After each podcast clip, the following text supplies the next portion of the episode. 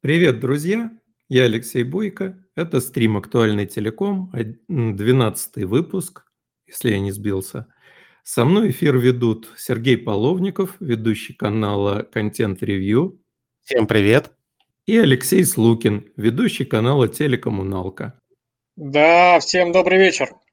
Подписывайтесь на наши телеграм-каналы, если еще не подписаны и вас интересуют темы телекома и IT – Стартовая тема у нас сегодня «Что происходит с телекомом?». Вышли отчеты компании Вимпелком, Ростелеком, МТС, отчитались за первый квартал, а Мегафон представил итоги за полгода. Ярослав Гаврилов не поленился нарисовать крутую инфографику по итогам за 10 лет, очень наглядно вышло. И Алексей Слукин подготовил небольшой спич на тему динамики изменений, которым готов с нами сейчас поделиться. Алексей, слово тебе. А, я как херовый студент. У меня на самом деле не готово, но я расскажу почему. Во-первых, да, а, Ярослав вообще респект, умеет делать актуальное, быстро, на коленке, оперативно. Вот, там, конечно, тенденция за 10 лет особо не прослеживается. Ну как, там есть типа 13 год и 23 год. Да, наглядно, наглядно поиграться можно. Вот. Но, как любая аналитика, которую делает Ярослав, там намного интереснее, если копаться внутри. А, особенно вот этот э, круглый графичек, как он говорится, те, кто шарит, тот, как, тот, тот кто знает, тот поймет. А, я действительно взял на себя непосильную ношу. Ну как непосильную? Посчитать. Мое любимое профессиональное. А, и я решил посмотреть немножко глубже, потому что сначала, да, я хотел просто рассказать, как наши компании закончили полугодие, так как все раскрылись, и интересно сравнить. А, но сравнивать надо с чем-то. Да, то есть любая цифра в статике, она неинтересна. Интересно всегда посмотреть в динамике. И я понял, что было бы интересно посмотреть, как телеком вообще себя вел в кризисы. Да, то есть, когда наступал кризис, как это падало, когда отыгрывалось и так далее. А, начал я коллекционировать цифры, 13-14 год, да, вот этот первый, скажем так, у нас кризис. А, есть история про 2008, но там цифры очень далекие, очень битые, а, поэтому решил попроще задачку с 2014 года. Потом у нас есть история 2020 года, очень показательная, красивая. И есть 23 год. Три кризиса, все абсолютно разные. Но весь мой спич текущий, то, что вот я сейчас сказал, а, считайте, что это будет анонс, анонс к следующему выпуску и анонс а, большой такой довольно э, публикации, где я буду разбирать, что на самом деле произошло. Я хочу сейчас рассказать другое. Я сегодня коллега в наш внутренний чатик, как говорится, на троих скинул табличку. Есть интересная вещь. Наше любимое дорогое министерство выкладывает статистику, ну такую прям очень общую, а, поквартально и каждый год, как у нас отрасль в принципе живет. Да? И там как раз-таки данные с 2014 года. А, и тут начинаются чудеса. Во-первых, все это можно оперативно собрать, посмотреть, как все изменялось.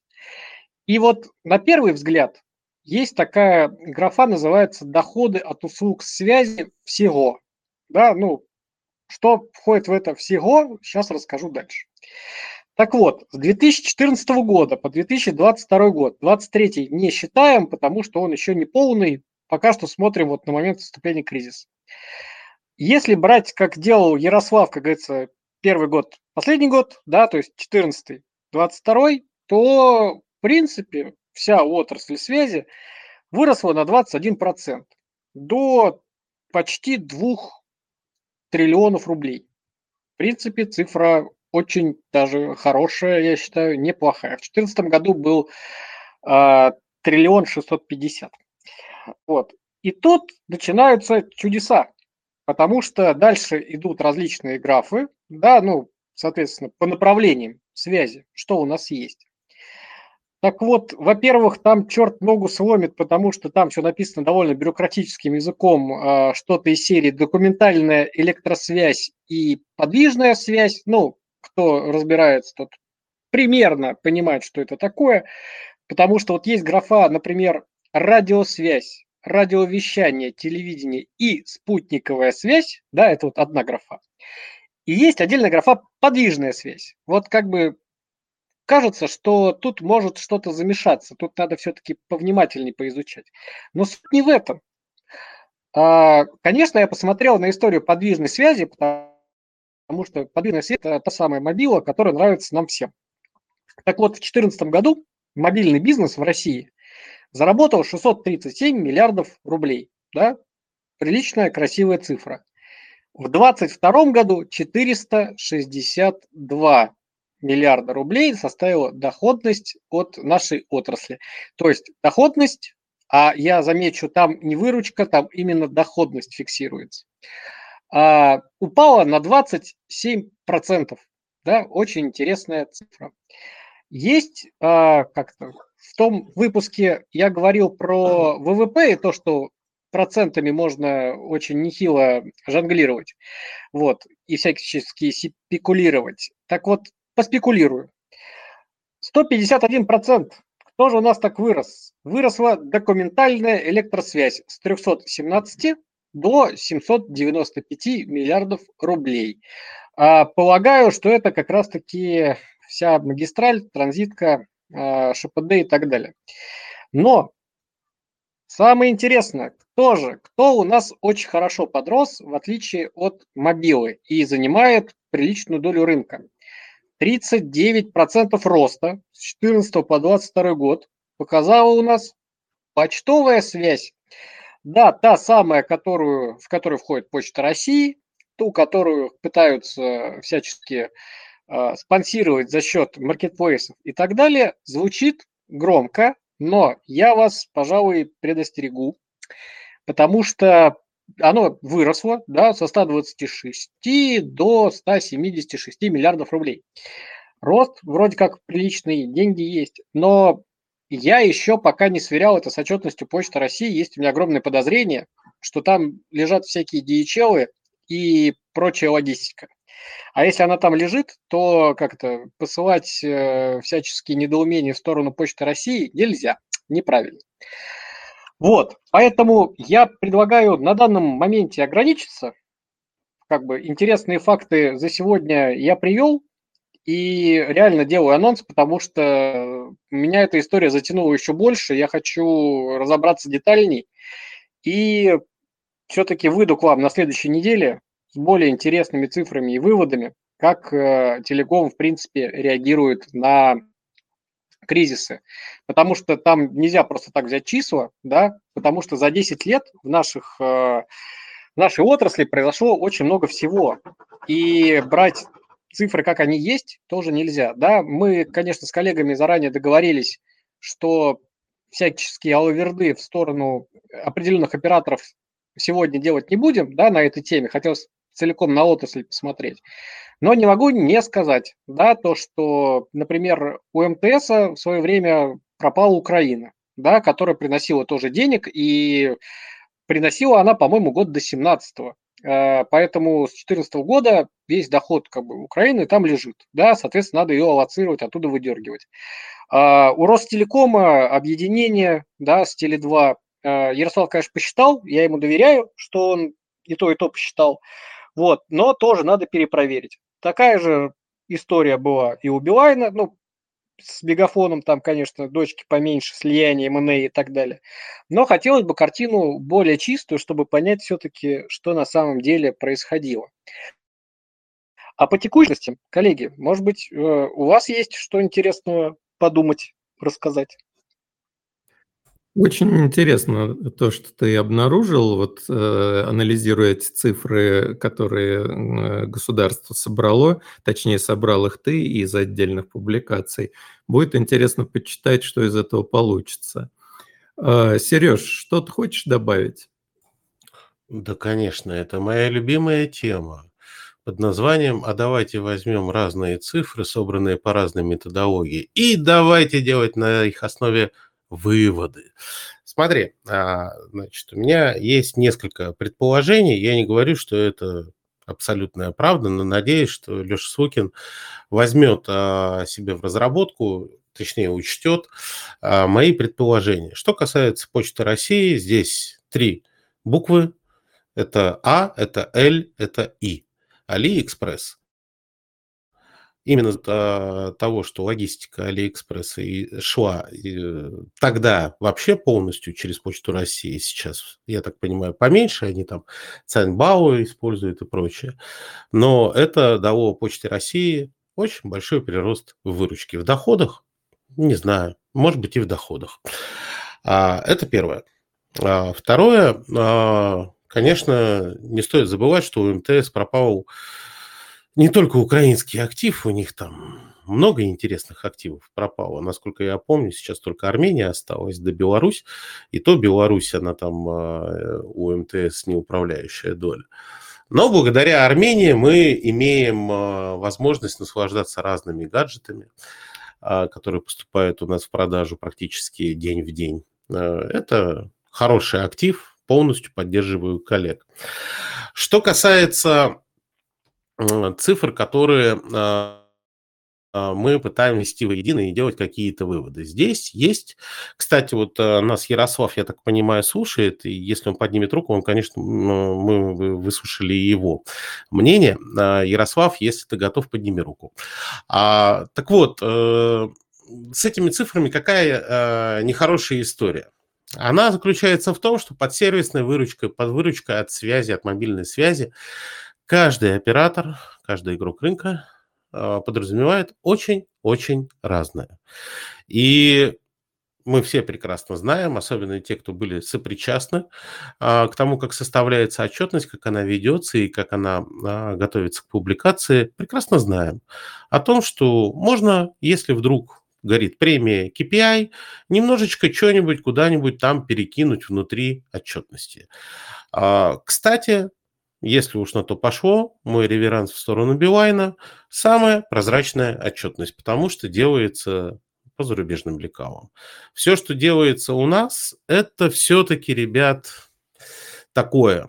А, сравнивать а, получается, если уж мы полностью и откровенно сравниваем, но только одну компанию с этой же самой компанией, потому что есть шанс, что внутри одной компании методология не сильно меняется. И на их цифры роста внутри компании, внутри компании отчетности, а, действительно можно смотреть и делать какие-то выводы. Но это не означает, что я там не поддерживаю порыв Алексея Сукина. И с удовольствием посмотрю, конечно, на следующей неделе или, может быть, позже, все зависит от Алексея, а, на те интересные выводы, к которым я не сомневаюсь, он все-таки придет. Вот, ты знаешь, Серег, я тебе честно скажу, как, как причастный ко всему этому балагану, а, я каждый раз берусь за эту историю, вот, и и так как все-таки обладаю определенными навыками и знанием, каждый раз разбиваюсь о то, что мне не хватает цифр. Вот, я такой, типа, да, все понятно, тут какие-то ошибки, тут что-то зарыто, здесь методология другая. Поэтому абсолютно, абсолютно прав. Но прежде чем мы перейдем к другой теме, я хочу рассказать такую забавную историю. Возможно, за эту шутку, э, точнее, возможно, эту шутку вы потом вырежете уже, как говорится, но тот, кто нас слушает, может узнать эту шутку из первых уст. А я, будучи еще работая в компании, вот, помню, у нас тогда стояла задача оптимизации капекса. А, потому что как бы денег сильно больше каждый год э, на развитие не давалось. Да? Ну, в принципе, у всех компаний капекс из года в год примерно одинаковый. Ну, не, не берем последние там пару лет. А, а так вот, если посмотришь, там капекс всегда примерно одна и та же сумма, выполнение стопроцентное. Вот. И, естественно, хочется делать больше за тот бюджет, который у тебя есть. И мы, правда, тогда всем коллективом сломали голову. Мы пересматривали такие тонкости, в такие там тех решения, какие-то там виртуализации. Ну, короче, там огромная была история. Вот. И я наблюдаю, как сейчас падает капекс, вот, и думаю, а как оказывается это все просто? Вот если бы я такие цифры по оптимизации капекса принес бы э, пару лет назад, мне бы, наверное, хорошую премию выписали. Вот, но хорошо, это закончим тем, что хоть это и черная шутка про то, что как сейчас у нас капекс оптимизировался, э, но все-таки факт есть факт. А тем временем Ярослав тянет руку, вот, мой прекрасный товарищ, и я очень хочу его послушать. Ярослав, ты включен, кнопочку нажми внизу и говори. Да, спасибо большое, что позвали. Вот, и оценили график. Да, сам хотел, наверное, немного прокомментировать, что если, э, когда в публичное поле любой из операторов какой-то публикует отчетность, безусловно, это там вызывает некий аналитический дискус, но огромное, конечно, движение происходит внутри самих телекоммуникационных операторов с точки зрения, конечно, публикации конкурентов. То есть когда э, один из наших конкурентов, любой, э, публикует отчетности, безусловно, вы можете как бы поверить, что собирается очень много достаточно серьезных менеджеров, которые там этим занимаются и по косточкам разбирают. Вот. И, э, э, наверное, хотела от себя заметить, что вот это раскрытие было достаточно необычным, потому что если два оператора как часы публикуют свои отчетности, то публикация э, что Ростелекома, что Мегафона, честно, была для нас необычной, потому что операторы всегда закрывались, ну, последнее время законом, что и не обязаны ничего публиковать. И вот это случилось внезапно, и темпы, которые показали э, все операторы, двузначные, да, и это прям для нас э, прям вызвало очень много вопросов. Но э, единственное, что вот могу сказать по опыту, наверное, разбора отчетности, наверное, лет 10 где-то, что если происходит мухлёж, как правило, он знаете, происходит в каких-то а, маленьких статьях, в которых можно что-то долить или изменить, и либо в там, натуральной части. Ну, благо а, операторы уже лет, наверное, 5 этим не занимаются, но, тем не менее, там иногда были потуги. Но вот в деньгах обычно это вот самое, знаете, сложное. То есть вариантов, а, как а, химичить без а, влияния на другие показатели, просто с выручкой, это прямо искусство, которое мне кажется, еще э, до конца операторами не освоено. Ну, вот небольшой коммент. Спасибо, спасибо за это дополнение. А, у меня еще такой вопрос. Вот у нас тут есть, э, как я вижу, среди слушателей представители Вимпелкома, Билайна. Может быть, кто-то из них э, хотел бы сказать какие-то слова. И пока они подумают на эту тему, тяните руку, если хотите. Э, Сереж, у тебя что-то было? Да, конечно, очень э, рад, что Слава а, присоединился к нам именно сегодня. ЦИФ его стихия, МТС его компания, и это всегда надо учитывать, когда мы смотрим на графики, а, которые выходят на канале Рустелка. Отличный канал, всем рекомендую подписаться. Так вот, а, меня немножко покоробило слово «мухлёж», потому что публичные компании, коими является компания МТС, а, пока является компания Вимпелком через Вион, они не могут себе позволить мухляжа. Все-таки это подсудное дело. Поэтому мухлеж здесь слово не очень хорошее. А вот э, немножко переложить из, на, из одной корзины в другую – это можно сделать. И, к сожалению, вот а, у нас нет стандартов отчетности. Если мы возьмем, допустим, там, я не знаю, зарубежных операторов, там все понятно. То есть там берешь их отчеты, у них у всех единая методология, у них единые какие-то цифры, и на этом основе на основе этих цифр действительно можно, на мой взгляд, делать те решения, которые могут повлиять на бизнес. А вот э, собраться топ-менеджментом и обсудить, что там конкуренты э, написали, но ну, это из пустое в порожнее. Откуда а, компания одна знает, как э, создает отчетность компания вторая? Ну, кроме там инсайда какого-то, да? А, напрямую сравнивать тоже не получается. Вот раньше сравнивали абонентов, слава богу, от этого уже отошли а с выручкой я понимаю, что да, там есть вот просто, что сколько денег пришло, сколько денег ушло, какая прибыль, там особо-то а, пространства для маневра нет. Но, Слав, ну, в компаниях профессионалы сидят достаточно серьезно и уж, как ты выражаешься, а, а, обладают достаточной компетенцией для того, чтобы отчетность была красивой, скажу так. Сереж, полностью согласен. И э, что касается мухляжа, конечно, я имел в виду, что, э, конечно, не в прямом смысле мухлеж, а вот какие-то лавирования между статьями, доходов, расходов.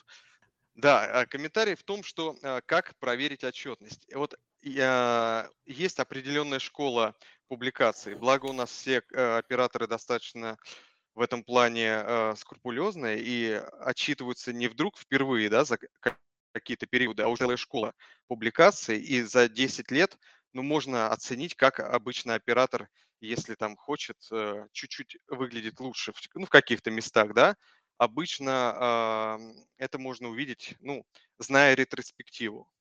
Вот, наверное, такое э, дополнение твоего, как это обычно проверяется. Спасибо большое, Алексей. Да, я хотел словам Ярослава добавить еще историю про то, что всегда проверяйте цифры. А, моя любимая история – это сверять отчетность МТС с отчетностью АФК-системы, а, которая выкладывается. И я помню, что в свое время я специально каждый квартал а, даже публиковал посты на счет того, что кое-кто не умеет пользоваться формулами в Excel, а именно в AFK-системе. Ребята просто не умели суммировать кварталы на год. Э, и поэтому, если вы работаете с документацией сырой, всегда перепроверяйте от первого источника. То есть никогда, если вы берете сумму, посмотрите, из чего она сложена. Вот. И огромный, огромный респект тем компаниям, которые выкладывали и Excel, вот, и очень много различных данных. Да, то есть в этом плане за полтора года я вот, честно говоря, от Ростелекома ожидал некой такой писульки, да, что там вот мы выросли. Вот, ребята выложили очень много интересных данных, там даже за несколько лет, которые можно покопаться в одном документе. Да, МТС очень любит э, тоже некие таблички прикладывать, да, МСФОшные. Вот, поэтому респект и уважение тем, кто помимо простого пресс-релиза выкладывает еще документы, с которыми можно поработать. Вот, на этом, пожалуй, все на этой теме. Давайте следующую. Следующая тема у нас сегодня э, в медиапространство вбросили э, вот этот вот разговор про блокировку YouTube. Все и без того на нервах, тут еще и это. Впору задуматься, что это опять коллеги что-то не так поняли или кто-то вдруг прощупывает почву. Сергей, какие у тебя мысли по этой теме? Ну, а, смотрите, давайте сначала дадим какую-то фактуру, да. А, в инфопространстве появилось внутреннее письмо, в котором один оператор, не будем показывать пальцем, а, предлагает своим сотрудникам попробовать э, некий сервис для отбок YouTube, а, дабы э, оценить скорость, э, юзабилити и прочее, и прочее. Это, естественно, а, наши коллеги, а, проживающие не в нашей стране, расценили как прямую подготовку к блокировке YouTube, определенная категория сочувствующих Рутубу и ВК-видео граждан сразу пришла в оживление, а, потому что, ну, как же, это же понятно, что как только э, YouTube заблокируют, так сразу на Рутубе подрастет трафик. Это не так, но людей это греет. А, и меня что там немножечко покоробило? Меня покоробило то, что а, получается, как я понял из той информации, которая была, что предполагается, что будут блокироваться определенные видео, по определенным, я так понимаю, э, веб-адресам, а, остальные видео будут доступны для просмотра. Мол, вот э, видео с котиками никто трогать не будет, а вот э, какие-то крамольные видео обязательно будут блокироваться. Но это, на мой взгляд, абсолютно и полная чушь. А, начиная с механики, то есть, ну, как бы, кто мешает перезалить видео и будет новый а, примерно так же э, спокойно себе существуют онлайн-казино, а, у которых там постоянно блокируют адреса, а у них этот э, пул адресов многомиллионный. А также живет и здравствует там всякий торрент-трекер, и разные интересные сайты с видео тоже меняют просто адреса и все. И IP можно поменять, да все можно поменять. Поэтому эта гонка за несбыточной какой-то мечтой получается. На мой взгляд, это э, очередная не то чтобы провокация, а у нас постоянно почему-то пытается, что если мы заблокируем какой-то ресурс, то расцветут наши. Вот заблокировали ТикТок, что э, что-то наше расцвело, ВК-видео отлично жило себе и при ТикТоке. А или вот заблокировали Инстаграм, запрещенную в России организацию, бла-бла-бла. Алексей э, Бойко, наверное, скажет правильные слова, у него есть заготовки, э, как надо сказать, там про все э, эти компании, которые были произнесены. Э, и его заблокировали, что у нас? Э, подрос ВК, да нет.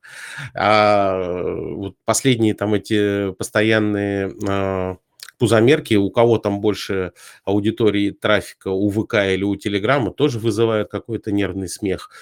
А, на мой взгляд, на мой взгляд, а, в принципе, ну, я свою позицию по поводу блокировок YouTube уже говорю неоднократно. Э, начнут блокировать Э, все пойдут через VPN. Пойдут через VPN, лягут в VPN-каналы. Никому от этого хорошо не будет, э, и в первую очередь от этого нехорошо, ну, ну, хорошего не, не получится ничего у наших российских площадок, потому что, ну, очень вряд ли люди из-за того, что, типа, они хотели посмотреть на YouTube, пойдут это смотреть на отечественных площадках. А, вот примерно такой у меня спич. Да, а, я, пожалуй, вкину две вещи. Одну по личному опыту, а вторую, ну, а, теории заговора любят все. А, и есть у меня очень хорошая теория. Вот, я ее просто ради красивой картинки накину на вентилятор. Но сначала факты. Факты, друзья. Пришлось мне пару лет назад быть, э, как это, руководить исследовательской группой, которая работала э, для одной нашей отечественной EGC площадки. Не буду говорить какой, потому что их на самом деле много, не угадаете. Вот. И это еще до 22 года, то есть эта история еще была прилично лет назад. Тоже ходили разговоры про то, что там, вдруг YouTube заблокируют, да, то есть у всех всегда была важная мечта. Важная мечта – это вот сейчас YouTube закроют, и вот тогда у нас попрет. А, и в рамках нашего собственного исследования а, мы связывались с респондентами из разных стран. И была у меня интересная работа с тремя фокус-группами людей из Ирана. А, и а, я скажу так, то, что есть там местный сервис, называется, по-русски звучит хорошо, аппарат. Аппарат – это в 2013-2014 году был создан клон Ютуба, вот, полноценный, то есть там интерфейс, там все слизано, то есть прям вот один в один.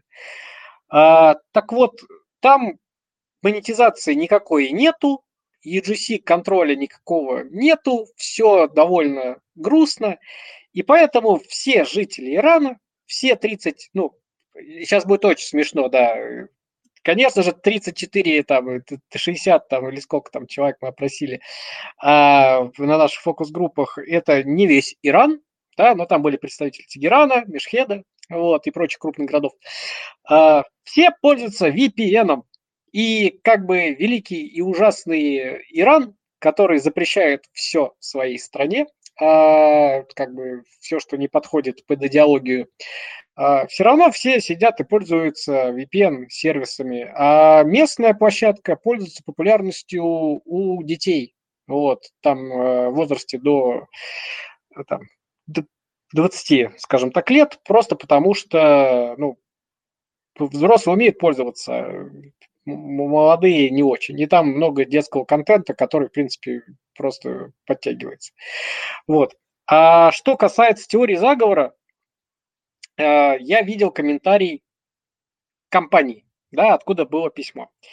А, я же так понимаю, мы тут э, как-то немножечко в скрытую играем, но интересно.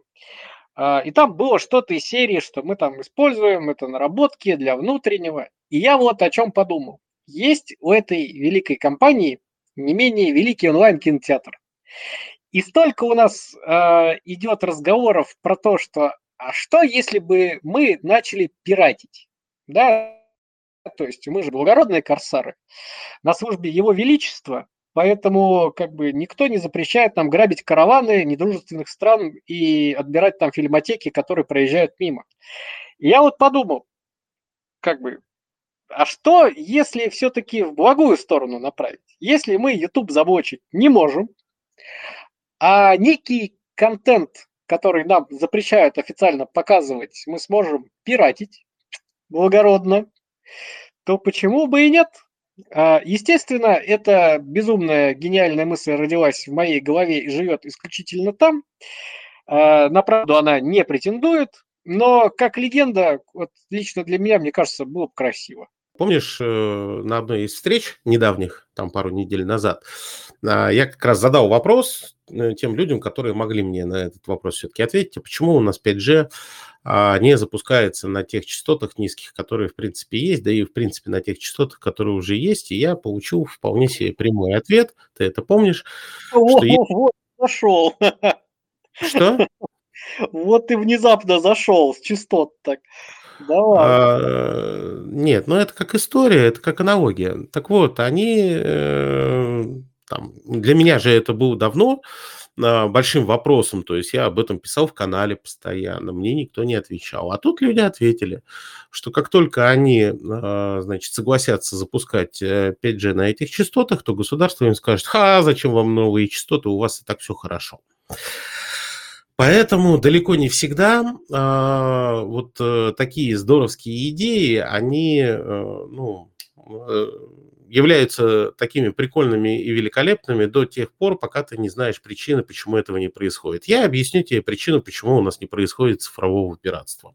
Если позволишь, конечно. Опять же, общаясь с первоисточниками, то есть с людьми из этой индустрии, я получил прямой ответ. Дело в том, что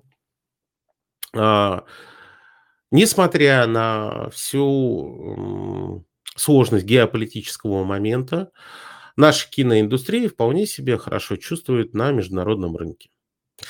Да, в США, в Германии прокатывать ничего не получается, но в фестивалях мы участвуем, в кинорынках мы участвуем.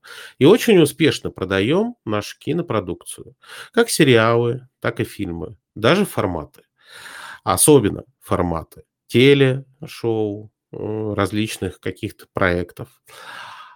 И как только наша страна примет решение, что мы теперь будем пиратствовать.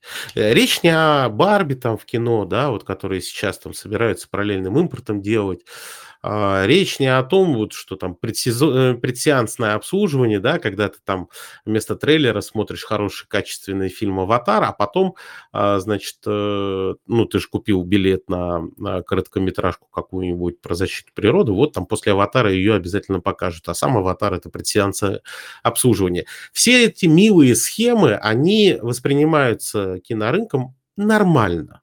Ну, нормально. То есть э, это а, как вот у нас, э, значит, Ericsson и Nokia ушли из России, а оборудование что-то все поступает и поступает. Ну, можно договориться. Но как только а, у нас это будет объявлено как, э, так скажем, э, основа нашего бизнеса, что мы будем брать ваши копии фильмов, складывать деньги на какие-то накопительные счета, когда-нибудь придете, заберете. А не придете, ну и ха-ха-ха-ха. Э, и так далее. Поэтому нет, у нас не будет этого пиратства никогда. Ну, просто не будет. Потому что это мгновенно перережет дополнительные доходы киноиндустрии и телеиндустрии нашей, а они есть. И помимо э, условного европейского и американского рынка у нас отлично продаются форматы а, в Латинскую Америку, в ту же самую Мексику. У нас отлично, например, продался формат «Горько», у нас отлично а, продался формат а, «Холоп», у нас неплохо продаются ТНТ-шные, Газпромедиевские телеформаты. Вот это очень легко и красиво сказать, а давайте мы вот здесь вот что-то как-то. Но как только возникает, э, поним, появляется понимание, а почему этого не делают, ну, все становится логичным. Э, конечно, с точки зрения простого потребителя, плевать, что там э, Дом-2 не могут продать как формат в другую страну, да, горим он огнем. А, но для рынка, а мы же с вами здесь про рынок, все-таки. Мы же вроде как на стороне индустрии. Для индустрии это очень плохой шаг, и я думаю, что на, на этот шаг не стоит ни в коем случае идти. Я, Сереж, исключаю тебя из своей масонской ложи за то, что все прикольные теории заговора взял и, и, разложил. Но любим мы тебя за это, за другое. Вот. В смысле за это, за другое. Я думаю, что вы наоборот меня любите за то, что я прихожу и разрушаю ваши, а, значит, э, замки из песка. Я тот самый Гринч, которому все не нравится. Мне казалось, у меня такая роль, но теперь э, я уже начинаю сомневаться. А, а мы тем временем давайте двигаться дальше. И третья тема у нас – это Такая забавная новость американская. Безлимит за 5 долларов. Ну, все любят безлимиты, а за 5 долларов так вообще очень любят. Давайте я тут маленькое предисловие скажу, о чем вообще идет речь. Э, это не один из крупных операторов США. Это какая-то крошечная компания Nova Labs э, в Майами, Флорида. У них там тепло, хорошо. А, вот им пришла в голову свежая идея а, предлагать эм, пользование клиентскими точками доступа.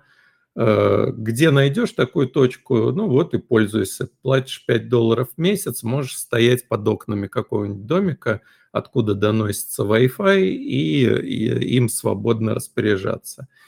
Ну, а на случай, что такой э, источник э, Wi-Fi не нашелся, у них еще заключено соглашение. Они являются виртуалом на сети T-Mobile. T-Mobile действительно в последние годы свою сетку заметно улучшил, особенно после появления 700 МГц. Э, и, конечно, это работает. То есть э, действительно вот получить услугу в принципе возможно, и цена действительно заманчивая. Но они, похоже, считают сами, что это достаточно сложно будет продвигать в массы идею, поэтому в качестве дополнительной приманки, э, казалось бы, уже и цена-то отличная, но они еще обещают раздавать какие-то токены криптовалюты, правда, не сказали, какие и сколько. А то, если бы это был, например, биткоин, так я бы не отказался. Кто хочет высказаться? Я так понимаю, Сережа хотел сказать что-то. Ну да, я добавлю красок к этой истории, немножко подробностей, если позволишь. А, значит, э, действительно, компания Nova Labs, э, они такие э, странные ребята, стартап, и они запустили виртуального оператора Helio Mobile. Единственное, что я хотел бы добавить, что они запустили 5G оператора Helio Mobile. А, у них действительно есть контракт с T-Mobile, который является как бы типа подспорьем, если вдруг вы не подключились вот к этой вот разветвленной, а, как они называют, децентрализованной сети 5G, которая строится на оборудовании, которое покупают сами абоненты. То есть хочешь э, безлимит за 5 долларов, будь добр, купи, пожалуйста, базовую станцию. А, поставь ее и будете безлимит за 5 долларов. Так вот, они, как это все придумали. Дело в том, что а, в США есть э, общественный диапазон Band 48, а, где-то на 3,5 ГГц, то есть очень близко к C-бенду. А, это вот э, примерно такой же диапазон, как 2,4 э, для Wi-Fi. И на этом диапазоне любой гражданин США, компания может делать что угодно. Его там используют для War и прочих, прочих, прочих. А этот стартап решил, что на этом диапазоне будет работать народный оператор 5G. Народный, потому что, как я уже сказал, базовые станции э, абоненты должны приобретать сами. Они есть в продаже, и, как это ни странно, а, продает их э, дочерняя структура той же самой Novolabs, компания Freedom Fee, которую они ее выкупили. Стоит эта базовая станция 1600 до 5700 долларов. А, и да, если ты поставишь эту базовую станцию, то есть потратив эти деньги, тебе дадут какие-то коины. На что ты их тратить будешь, непонятно. Конечно, биткоин-то сейчас стоит чуть-чуть дороже. Если бы раздавали их, то у них бы, конечно, мгновенно появились все эти базовые станции. Но а, так это все выглядит как какой-то натуральный криптоскам. То есть э, давайте, ну, ну я не могу всерьез это все воспринимать, но реально, а, хочешь связь за 5 долларов а, в месяц, ну заплати 5700. И здесь на самом деле очень интересная позиция у T-Mobile. Вы помните, у нас э, на фабрике МВНО а, Теле2 запускался такой оператор с бесплатной мобильной связью Даником. У них же тоже какие-то криптовалюты были. У них бесплатная связь была, они там как-то зарабатывать хотели. Но все закончилось тем, что они задолжали гигантские деньги а, Теле2, там вроде как еще какие-то облигации выпускали, по которым тоже все про, а, значит, не выплатили. И в результате все это закончилось ничем. И я, честно вам скажу, а, за все время, вот, которое мы наблюдаем за телекомом, я это делаю сколько, 16 или 17 лет, вот Алексей Бойко больше меня, я не припомню ни одного а, случая, когда бы а, проект, в котором типа дается не просто демпинговая, а какая-то дармовая стоимость услуг связи, или она вообще отсутствует, и чтобы этот проект а, пережил, ну, там, 2-3 года. Я помню единственный пример, это Блик Mobile, который выжил ну, несколько лет, и то от бесплатной связи он отказался достаточно быстро, введя какую-то плату, а потом тихо, мирно сдох. Откуда вот такие заходы? Ведь это не просто как бы какая-то смешная история про мобильные МММ. А это действительно проект, про который написали очень большие крупные зарубежные издания. Ну, пришлось просто покопаться, э, чтобы раскопать эту историю полностью, но в целом выглядит же какая-то абсолютная дичь. Поэтому я вот, честно говоря, немножко ошарашен. Потому что, ну, рано или поздно все это закончится тем, что T-Mobile их обанкротит за неуплату. Потому что не будет достаточное количество базовых станций самой, а, значит, Helio Mobile там вот в бенде 48, и, соответственно, абоненты будут сидеть на сети э, T-Mobile, а у них безлимит то есть натуральный безлимит за 5 баксов, то есть они будут пользоваться им по полной. И эта история достаточно быстро должна скопытиться, как мне кажется. Что думаете, коллеги? А мне, на самом деле, Серег, знаешь, что это напоминает? Лет 10, по-моему, назад, а то и больше, а, ходила такая байка про великую меш-сеть, что давайте мы тут сами свой интернет построим, у нас тут вся своя связь будет, э, у каждого будет, э, как это, каждый игрок полноценный, всем по способностям, каждому по потребностям, вот эта вот вся история. И попытка построить э, такую телекомовскую утопию, вот, всегда разбивается реалии обо всякие, и финансовые, и технические, и как хочешь. Вот. А, на самом деле когда мы с Серегой обсуждали эту тему просто между собой, вот, я тогда предложил использовать этот подход в э, нашей программе устранить цифрового неравенства. Что если ты хочешь в своей деревне, вот, пожалуйста, заплати денег, мы не жадные, государство спонсирует 50%, вот, но хочешь, поставь себе, вот, а возвращаясь обратно про Мэш, я помню, там разговоры были, то, что сам себе провайдер, и то, что нельзя вас, собственно, разорвать как там контракты, то, что и спецоборудование на вас не надо будет ставить, потому что мы же сила, мы тут все вместе свой новый мир построим. Но, как Серег правильно отметил, все это каждый раз э, бьется реалии, вот, и идет по одному, трескается месту. Вот. Леш, может, ты что дополнишь? А, я, честно говоря, на эту тему уже дополнить нечего. По-моему, вы хорошо осветили. Разве что можно вспомнить, как к нам, как э, испанская компания «Фон», тоже, наверное, с десяток лет назад пыталась выйти с примерно таки, такой же идеей, что только там все было на Wi-Fi основано, на бесплатном, не бесплатном доступе к точкам, а вот за небольшую да, плату. Да, да, да, да, да. Леш, прости, что перебью. Да, вот эта вся история про мышь сеть, она тоже была на грани. Э, ну, в основном все хотели на Wi-Fi строиться. Вот, но я, честно говоря, хочу еще одну темку затронуть. У нас тут явно минутки остались, а, возможно, это интересно. Э, поскольку, на мой взгляд, она немного, ну, что ли, трендовая, э, по крайней мере, стоит внимания. Вот э, мы все, наверное, знаем, что в Китае три больших оператора. China Mobile гигантский и China Unicom и China Telecom. Они, так сказать, там бьются за остальную часть рынка совместными усилиями в том числе. Но э, для меня вот была сравнительно свежая новость, что у них есть теперь четвертый оператор, государственная компания China Broadnet. Э, из названия понятно, что она занималась темами фиксы и телерадио, что она тоже пошла в 5G, и очень быстро стартует. А для того, чтобы стартовать действительно быстро, они избрали очень интересную стратегию. То есть вначале я хочу вот что сказать, что очень часто приходится слышать, что вот сколько операторов должно быть в стране.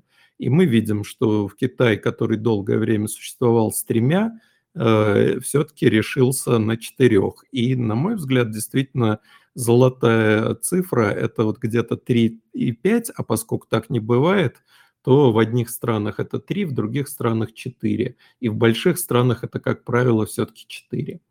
Ладно. Итак, как же они выходят быстро? Они э, пошли сразу двумя путями. Во-первых, они идут путем шеринга аж радио подсистемы с China Mobile. Благодаря этому э, China Broadnet сразу получила доступ примерно к 3,8 миллиона базовых станций LTE 5G. Число такое немного фантастическое. А во-вторых, они сами тоже строят э, собственные станции в диапазоне 700. Вот про 700 очень часто говорят, ну, 700 мегагерц, 5G, ну, ну как, ну там все узко, там все медленно. Но э, даже если не говорить о том, что вообще-то очень клево можно сделать э, гигантскую и быстро, и недорого сеть для M2M э, всяческого, для M2M, IoT, ну и не только, потому что все-таки э, в территории, которые не плотно заселены, 700 МГц вполне себе нормальный диапазон для 5G. Э, там тоже можно э, свои мегабиты в секунду обеспечить для достаточно большого числа пользователей. И вот они, эти ребята, стартовав 14 месяцев назад, но это Китай, и в итоге у них уже 14 миллионов пользователей 5G за эти 14 месяцев, то есть ну, почти миллион в месяц они набирают, а через три года они собираются иметь уже 50 миллионов. Может быть, не так много, но все-таки четвертому очень трудно выходить на развитой рынок, где все уже себе все застолбили, э, создали репутацию, узнаваемость и так далее. Но вот я бы здесь все-таки еще раз обратил э, внимание на два аспекта. Что, во-первых, 700 мегагерц взяли для 5G, во-вторых, э, идут по схеме расшаривания инфраструктуры с оператором номер один в стране. Очень интересная схема. Сереж, что ты хочешь сказать? А, я бы хотел тебя поддержать в твоем тезисе про 700 МГц. Мы сегодня упоминали уже T-Mobile US, который запускался именно на этом диапазоне, и именно благодаря ему получил мгновенно практически полное покрытие по США. А, и действительно, там не такие высокие скорости, как э, в C-бенде, и уж тем более в миллиметровом диапазоне. Но они гораздо больше чем в LTE на том же диапазоне. Это первое.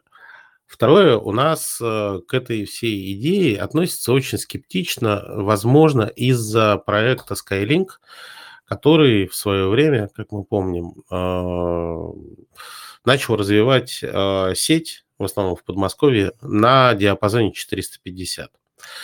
А, и, насколько я точно помню, максимальная скорость в этом диапазоне УТЕ достигала 12-13 где-то так, мегабит в секунду.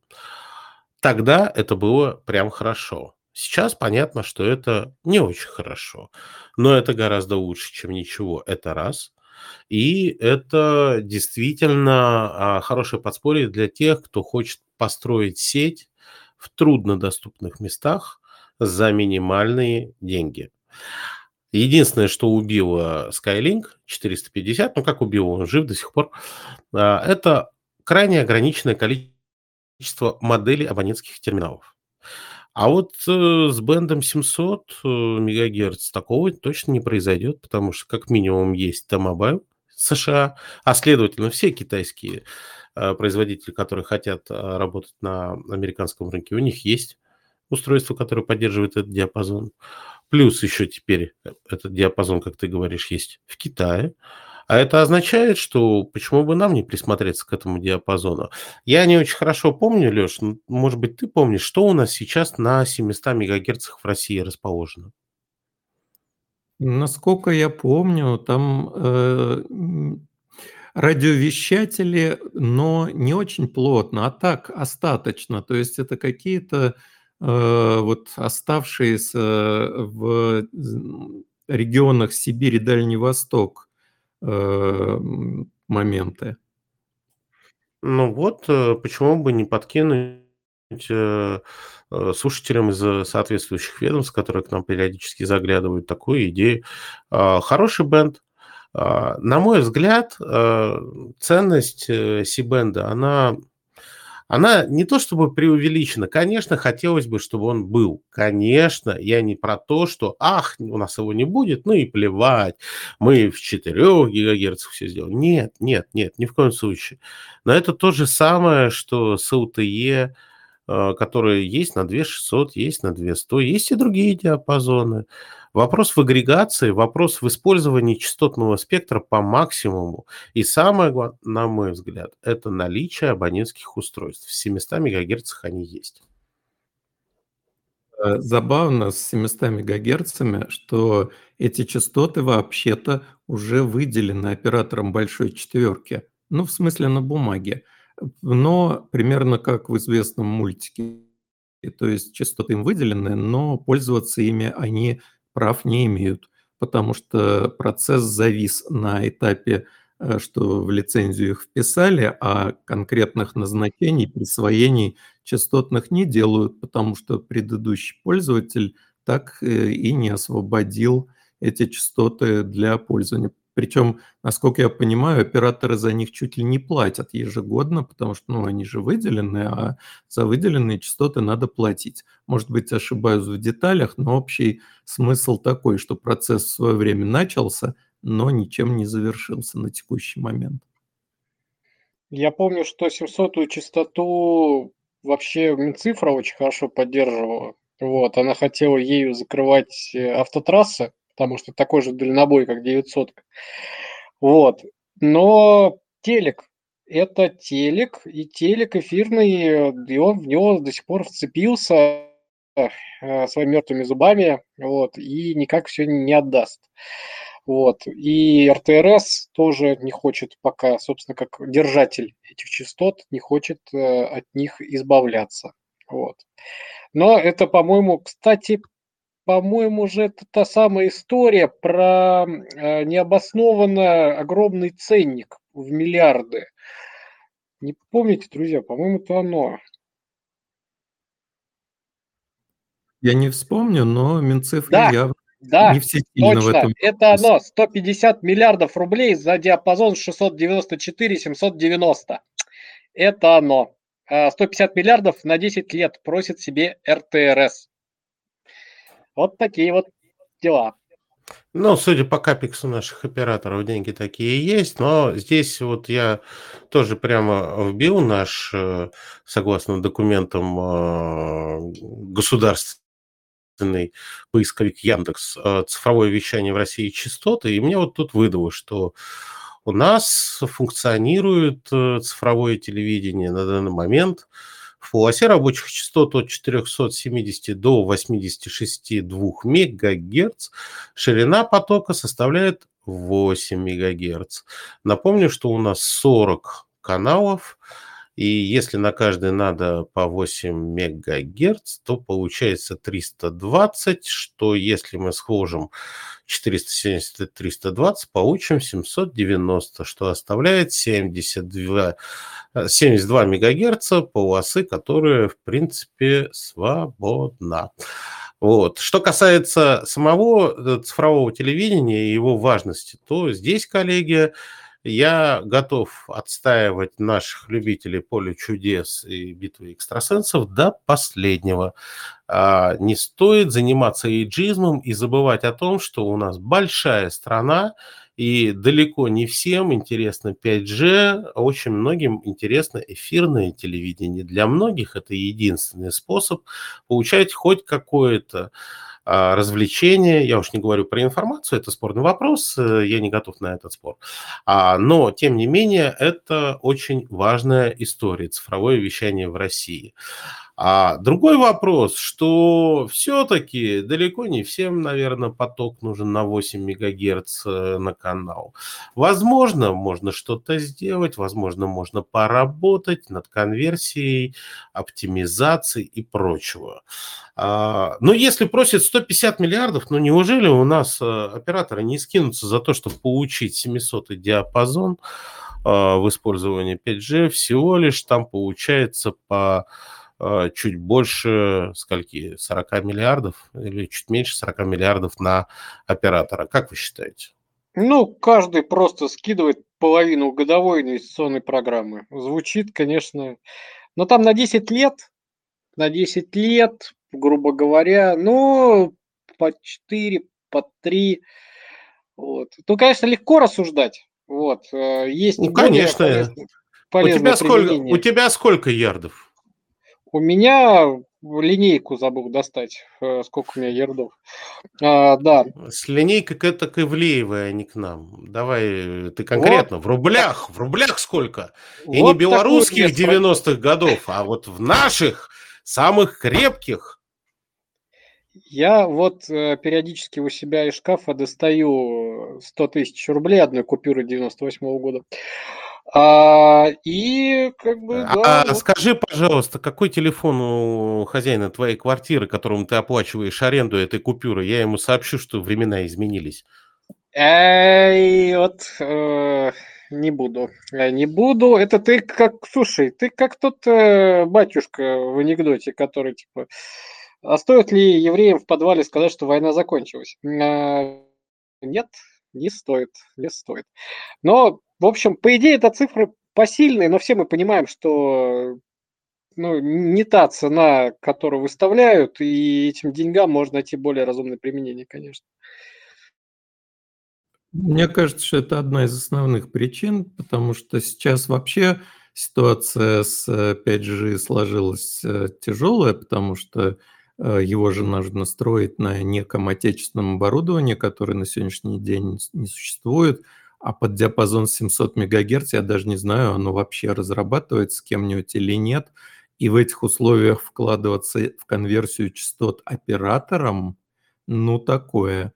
Э, не а, можно, а можно детский дебильный вопрос от человека с галерки? А что, вот прям это совсем иное оборудование под 700 МГц? Э, оно прям вот настолько сильно отличается от э, оборудования под C-band. Я тупой, пожалуйста, расскажите. Да, отличие есть, э, конечно, и его именно что проектируют под определенный набор диапазонов. То есть, конечно, в случае с 5G там все попроще, но все-таки э, специфика диапазонов ниже 1 ГГц и выше 1 ГГц до миллиметров она есть, она присутствует хотя бы на уровне фильтров там и прочего, громоздкости и прочего. Это все решаемые проблемы, э, если этим планомерно заниматься. Я просто задал вопрос, на который вот не знаю, может ли кто-то из присутствующих ответить, а вообще вот э, российское оборудование под этот диапазон разрабатывается ли? Может быть и разрабатывается, не знаю. Но понимаю операторов, которые, видимо, не считают приоритетным выкуп именно этого диапазона для, опять же, ну, я вот вижу, у нас тут компания "Ядро" сидит, но, как мне сказали знающие люди, они только слушают, но ничего не говорят. Тогда предлагаю на сегодня сворачиваться, потому что мы свой часик уже убили на наши разговоры. Надеюсь, получилось более или менее интересно, но это пусть слушатели скажут или напишут. А я, э, прошу вновь, э, подписываться на наш канал, если вы этого еще не сделали. Э, надеюсь, будем выходить и дальше в эфир, и будем какие-то интересные темы затрагивать. Кстати, об интересных темах всегда можно что-то предложить нам. Спасибо. Всего доброго. Да, всем пока. И не забывайте подписываться на подкаст на наших платформах, ставить лайки, колокольчики. Леша не любит говорить про это, а это очень важно. Огоньки, огоньки. Так... Я очень люблю, когда вот в Телеграме ставят огоньки. Вообще так принято говорить. Огоньки. Ну, пусть будут ставить огоньки, но все-таки лайки на Apple подкастах тоже не помешают. И на следующей неделе, мы не знаем еще, когда выйдем, а, но, скорее всего, э, нам придется выходить из солнечного Дагестана, о чем может сказать Алексей Свукин. Да что говорить, э, будем там все, и тогда и расскажем. Вот, держитесь наших каналов, все анонсы будут. Всем спасибо, всем хорошего вечера.